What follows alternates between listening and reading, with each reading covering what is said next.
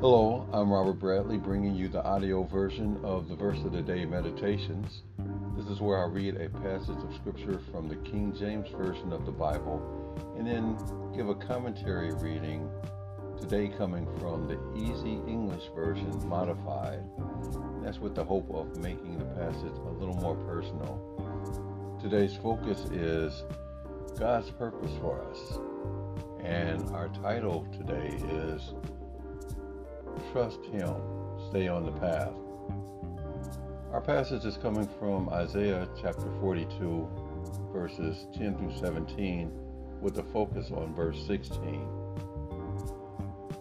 The King James Version reads, And I will bring the blind by a way that they knew not.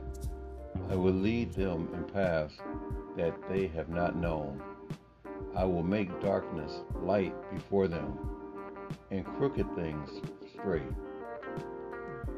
These things will I do unto them, and not forsake them.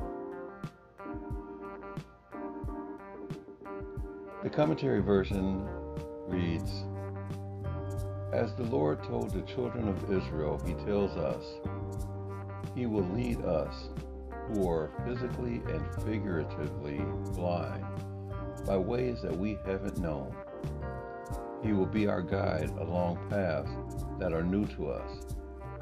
He will make the dark places in front of us into light places, and He will make the rough places flat. Those are things that God said that He will do. He promises that He will not leave His people, that is, us, by ourselves. Thanks for listening.